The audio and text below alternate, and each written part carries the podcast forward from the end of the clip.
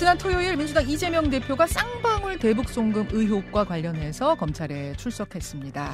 이날 조사는 건강상의 이유로 8시간 만에 중단됐는데요. 이 대표가 조서를 쭉 열람한 뒤에 서명 날인을 하지 않고 나왔습니다. 서명 날인이 없으면 사실 그 조사는 무효가 되죠. 국민의힘은 명백한 수사 방해 행위다라는 주장이고 민주당은 혐의 입증에 실패했다는 방증 아니겠느냐 이렇게 맞서고 있는 형국입니다.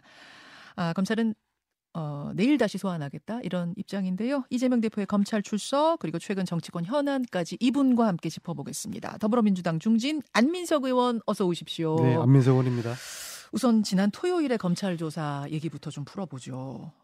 8시간 조사받다가 이제 건강상의 이유로 오늘은 여기까지 하겠다. 그리고 이제 그 8시간 동안 조사받은 조서를 쭉 열람을 했는데 마지막에 서명 날인을 하지 않고 나왔다는 겁니다. 이 대표. 네. 어떤 이유입니까? 네. 만약에 검찰이 작성한 진술 내용이 이 대표가 했던 이야기가 그대로 다 충실하게 반영돼 있고 이 대표가 만족하고 동의했다고 그러면 당연히 서명을 했겠죠. 그리고 이 대표가 서명을 일종의 거부한 셈이죠. 그 이유는 그런 이유가 있을 텐데요. 가령 검찰은 쌍방울 대북송금에 대한 대북송금을 하고 그다음에 이재명 대표에게 어떤 대가를 받았다는 그게 지금 핵심적인 쟁점이거든요. 예. 근데 그 구체적인 증거가 제시가 되지 못했어요. 검찰의 의도적이고 인위적인 엮어내기 이런 일관된 검찰의 어떤 조사에 대해서 이재명 대표가 뿌리친 거라고 보고요. 근데 이제 이런 현상적으로 검찰이나 이 대표 측 그다음에 국힘이나 이 대표 측 이런저런 이야기들이 설왕설래 하지만 문제의 본질은 이재명을 구속시키려는 검찰과 이 정치 탄압에 저항하려는 이재명 이 양날의 싸움입니다. 자 이제 큰 본질까지 지금 짚어주셨는데 네. 일단은 왜 그럼 그날 조사받은 데까지는 서명을 하고 나와야 서명 날인을 해야 유효한데 그걸 거부하고 나왔는가에 대해서는 조사 과정에서 한 진술들이 누락이 돼 있더라. 조서를 쭉 보니까 지금 이재명 대표는 이렇게 얘기하고 있는 거죠. 그러니까 직접적인 원인은 그거다. 내가 한 말이 안 적혀 있더라. 근데 검찰에서는 뭐라고 얘기하면 얘기를 하냐면 누락이 됐다고 주장을 하시길래 어떤 부분이 누락됐습니까? 그럼 그거 추가해서 넣을게요 라고 했더니 갑자기 이재명 대표가 답을 안 하고 그 열람실을 박차고 나갔다. 이렇게 얘기합니다. 추가할 부분이 있으면 좀 이야기를 하고 뭐 유효하게 살리고 나오셨으면 어땠을까 싶은데요. 그 이제 내용뿐만 아니라 지금 이재명 대표의 그 체력, 예. 체력 상황이 그 이제 한계상 이라고 봐야 되지 않겠습니까? 그날이 단식 10일째니까는요. 예. 체력에 붙인 것도 있을 겁니다. 이제 그런 점이 이제 감안됐을 거라고 보고요. 그러니까 이제 그 말씀은 뭔가 누락된 걸 좀 다시 말해달라라고 요구했을 때 네네네. 다시 말하기엔 좀 체력적으로 붙였다. 그렇죠. 제가 볼 때는 이재명 대표는 여러 가지 수사를 받아오면서 그래도 제가 볼 때는 비교적 성실하게 응해왔다고 저는 봐요. 그런데 예.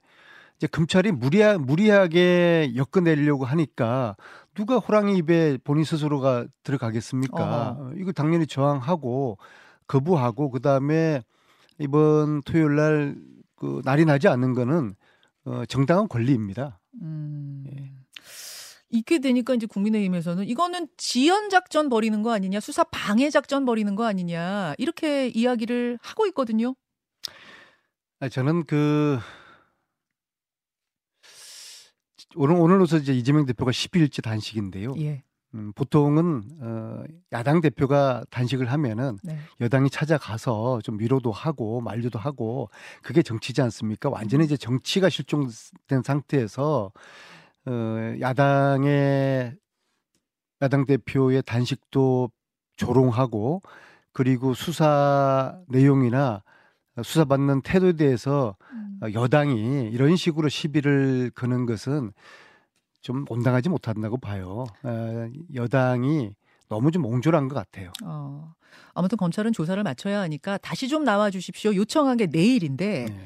이 가능할까 싶어요. 왜냐하면 단식 현장을 보니까 어제부터는 많이 좀 누워 계시는 장면들이 보여서 어때요? 검찰은 내일을 요구했지만은 제가 볼 때는 이제 내일이나 뭐 모레일 수도 있다고 봅니다. 그리고 기본적으로 검찰 수사에 성실하게 임한다는 입장이니까는요 안 나가지는 않을 거고요. 내일이나 모레가 되지 않을까 보고요. 잠시 후에 저희 민주당 중진 의원들이 모입니다. 모여서 오늘이요? 네네. 예.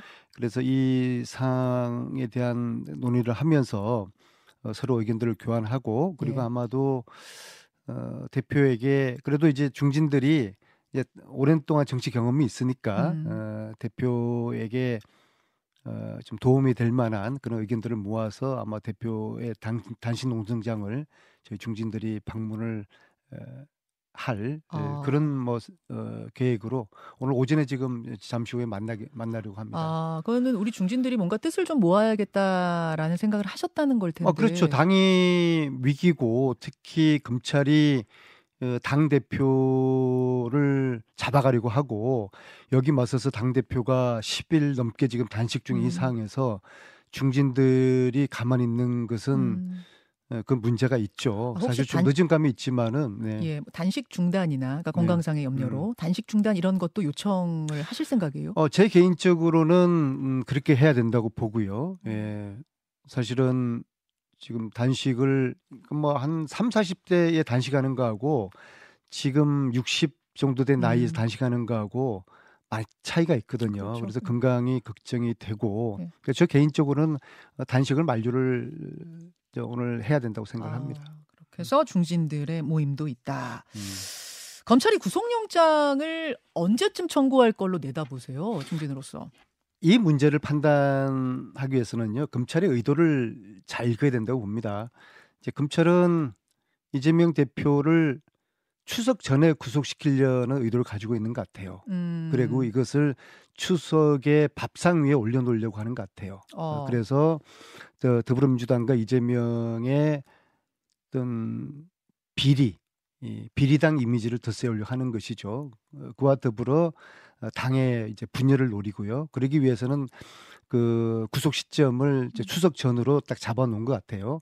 그러면 이 일정을 이제 역산을 하면은. 네. 다음 주 수요일과 목요일 날 지금 본회의가 예정돼 있거든요. 예, 예. 그때 이제 표결을 해야 됩니다. 예. 그러기 위해 가지고는 다음 주 월요일 날 또 본회의가 예정돼 있어요. 네. 그때 이제 본회의에서 보고를 하고요. 보고를 한 다음에 그러기 위해서는 표결이니까? 다음 주 월요일 날 본회의 보고를 하기 위해서는 이번 주에 영장 청구가 돼야 되겠죠. 이번 주가 될 것이다. 그렇죠. 저는 그렇게 봅니다. 이번 주가 지금 월요일인데 이번 주 내 뭐 주초일지 후반일지 모르겠으나. 네. 이번 주가 될 거라고 네. 보신다는 말씀. 사실 단식 전 분위기는 어땠냐면 뭐 안민석 의원님이나 민영배, 정청래 이런 분들은 체포동의안 부결 주장하셨지만 다수 의원들은 아니 이 대표가 이미 불체포특권 포기한다고 선언을 한 마당에 가결시켜야 하지 않겠느냐? 안 그러면 역풍 불 거다. 이런 쪽이었는데요. 지금 이제 그 사이에 단식 전 이야기 상황이고요. 그러니까 단식 후에 단식이라는 변수가 발생했기 때문에 지금 분위기는 어떤가 궁금해요. 정치라는 게 항상 이제 생물처럼 살아 움직이는 거 아니에요. 이재명 대표의 이제 단식 전과 후가 이제 분위기가 많이 바뀌었어요. 아무래도 이제 단식 중인 당 대표에 대한 사퇴 요구 목소리가 거의 잦아들지 않았습니까? 그리고 당 대표가 저렇게까지 단식을 하는데 10일 이상 단식을 하면은 이제 건강 굉장히 위험하거든요. 저거 부결시켜야 되는 거 아니야? 당대표를 지켜줘야 되는 거 아니야? 특히 이제 주말에 저도 이제 제 지역구 오산서 주민들이나 당원들에게 들었던 이야기가 당대표 이재명 좀 지켜줘야지 안 의원이. 근데 이게 저만 이렇게 들었던 게 아닐 겁니다. 각 지역의 의원들이 지역구 주민들에게 이 대표 지켜줘야 된다는 그런 여론을 많이 들었을 것입니다. 그래서 이제 그런 분위기로 지금 현재 가고 있다 보는데 그럼에도 여전히 가결해야 된다는 그런 이제 입장이 있고요. 가결서부터 부결시켜야 된다는 전반의 분위기는 부결 쪽으로 가고 있다. 아닙니다. 다양합니다. 여전히 다양하고요. 그리고 그 가결과 부결 그 또 사이에 그래도 약속을 지켜야 되지 않냐. 예. 불체포 특권 포기하겠다는 게 약속을 지켜야 된다는 그런 그 목소리. 예. 그리고 당대표가 가결 선언을 해주면은 가결하는데 부담이 좀 덜할 텐데 하면서 당대표의 입장 정리를 기대하는 그런 목소리도 있고요. 다양합니다. 그래서 이 다양한 목소리가 이제 정리가 돼야 되겠죠. 지금은 그럼 팽팽 정도 보면 돼요? 팽팽도 아니고요. 가결과 부결 사이에 예. 또 여러 가지 한 뭐 두세 가지 부류의 목소리가 있고요. 저는 100% 다양합니다. 부결로 좀 분위기가 바뀌었나요? 라고 질문드리려고 했는데 전혀 그건 아니군요.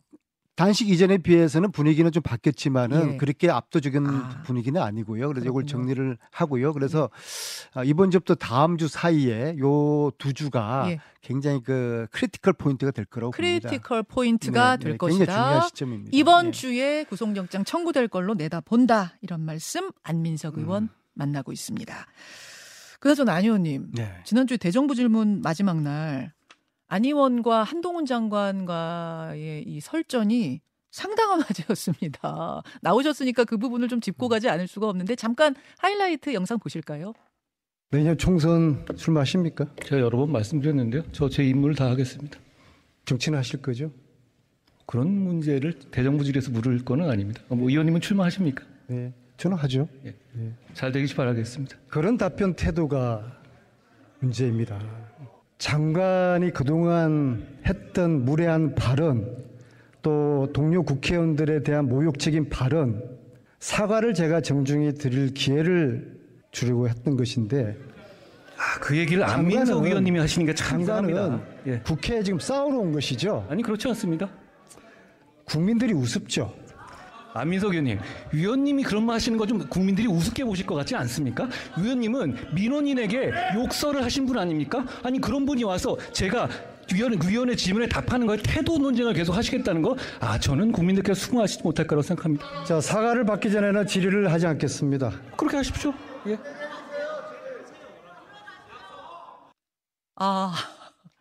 사과를 못 받으셨어요? 못 받았죠. 못 받으셨죠. 저는 개인적으로 한동훈 장관하고 개인적인 인연도 없고 예. 감정도 없어요. 근데 이제 과거에 이제 국정농단 특검 시절에 저는 이제 그 당시에 최순실 국정농단을 밝히는데 앞장섰던 정치인이고 그리고 이제 제가 가졌던 조사했던 그런 자료들이 특검에서도 많이 활용됐고 그런 이제 인연이 있었는데 그러나 이제 지난 1년 동안에 한동훈 장관의 답변 태도 없잖아요. 내용에 대해 가지고는 뭐 시시비비에 따라가지고 가려질 수 있는 그런 논란이 필요한 거니까요. 예. 그런데 답변 태도가 가령 이제 의원들에게 답변을 하지 않습니까? 하기 전에 그 의원에 대한 공격거리를 저분이 미리 다 조사를 해오시는 것 같아요. 가령 지금도 지역 주민한테 제가 욕설을 했다고 그러죠. 민원인에게 욕설을 했다고 하는 건데 그런 적이 없어요. 아마 전에 그 문자 예, 근데 그것도 사실이 아니에요.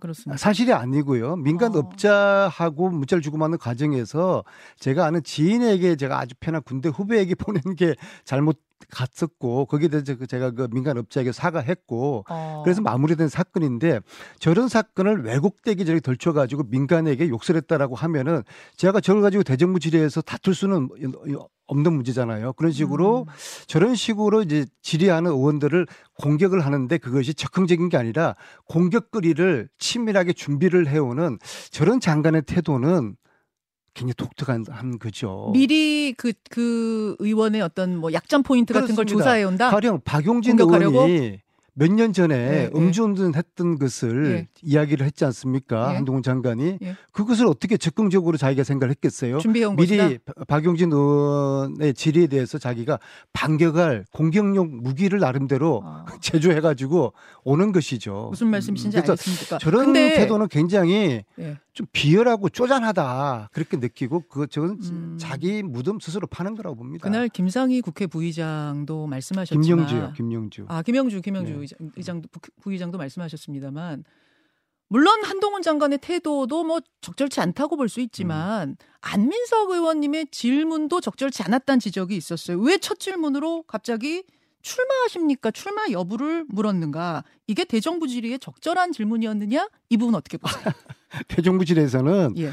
법무부 장관을 상대로 한 법무행정에 관련된 질문뿐만 아니라 정치 이슈에 대한 질문도 할 수 있는 거예요. 특히 대통령 측근 장관이 출마를 할 것이냐 안 할 것이냐에 대한 질의는 과거에도 네. 그것은 의례적으로 있어 왔던 것이거든요. 단지 한동훈 장관이 거기에 대해서 네. 도발적이고 감정적으로 반응을 했다는 것이 문제고, 김영주 부의장께서 이 부분에 대한 따끔한 지적이 있고 사과를 받아냈어야 되는데 좀 양비론적인 그런 입장을 취하신 거는 저로서는 좀 유감이고 이해하기 어렵습니다. 아니 근데 뭐 이야기를 다른 거 하다가 그 총선에 대한 이야기가 나온 게 아니라 처음부터 그 질문부터 하시니까 일부러 좀 싸움을 거신 거 아니야? 뭐 이렇게 보는 분들도 계시는 것 같더라고요. 국민들이 가장 궁금한 게 한동훈 장관은 여권 대선 후보 1위이지 않습니까? 그럼 저분이 총선을 출마할까 안 할까, 그게 국민들이 굉장히 궁금해하실 거예요.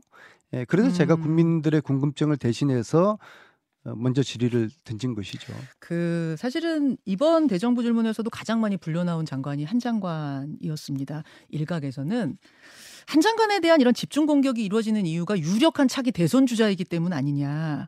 실제로 한국갤럽이 9월 5일부터 4일간 성인 1000명에게 차기 지도자감을 물었더니 1위가 이재명 대표 19%, 2위가 한동훈 장관 12%, 3위는 3%였어요. 차이가 커요. 그러니까 지난 대선에서 소수점 차이로 진 이재명 대표하고 정치를 아직 시작도 안 한 한동훈 장관이 7%포인트 차이밖에 안 나다 보니까 민주당에게 좀 불편하고 두려운 존재라서 자꾸 공격하는 거 아니냐, 이렇게 분석하는 평론가들도 있습니다. 어떻게 보세요? 제가 드리고 싶은 말씀은요. 예. 한동훈 장관이 앞으로 어떤 국가의 지도자로서의 길을 가기 위해서는 좀 덕을 쌓아야 되고 예, 남의 이야기에 경청하는 그런 습관을 훈련을 많이 하셔야 됩니다. 그 총선 출마할 것 같습니까? 아까 제가 여쭤봤는데 아까 한 장관이 대답한 저런 정도의 질문은 여의도법에서는 총선 출마한다는 걸로 저희들은 받아들이죠. 제 임무를 다하겠습니다는. 네, 네, 그렇죠. 출마로 보세요. 총선 출마, 대선까지도 갈 거라고 보세요? 그것은 뭐 누가 알겠습니까? 근데 한 장관이 제가 우려스러운 거는 일종의 갈등의 아이콘이 되어버렸어요. 예, 정치라는 거는, 지도자라는 것은 통합을 시키고 조정을 해내는 그런 능력을 키워야 되는 것이거든요. 그래서 자꾸 저런 식으로 딱 한정된 분들의 지지만 받아가지고는 국가 지도자로서 총선은 될지 모르겠어요. 근데 국가 지도자로서는 한계가 있고요. 그래서 제 말을 좀 잘 좀 명심을 하셨으면 좋겠습니다. 알겠습니다. 제가 그분하고 무슨 감정이 있겠습니까? 알겠습니다. 예, 여기까지 오늘 말씀 듣도록 하죠. 안민석 의원님 고맙습니다. 네, 고맙습니다. 김현정의 뉴스쇼는 시청자 여러분의 참여를 기다립니다. 구독과 좋아요, 댓글 잊지 않으셨죠? 알림 설정을 해두시면 평일 아침 7시 20분 실시간 라이브도 참여하실 수 있습니다.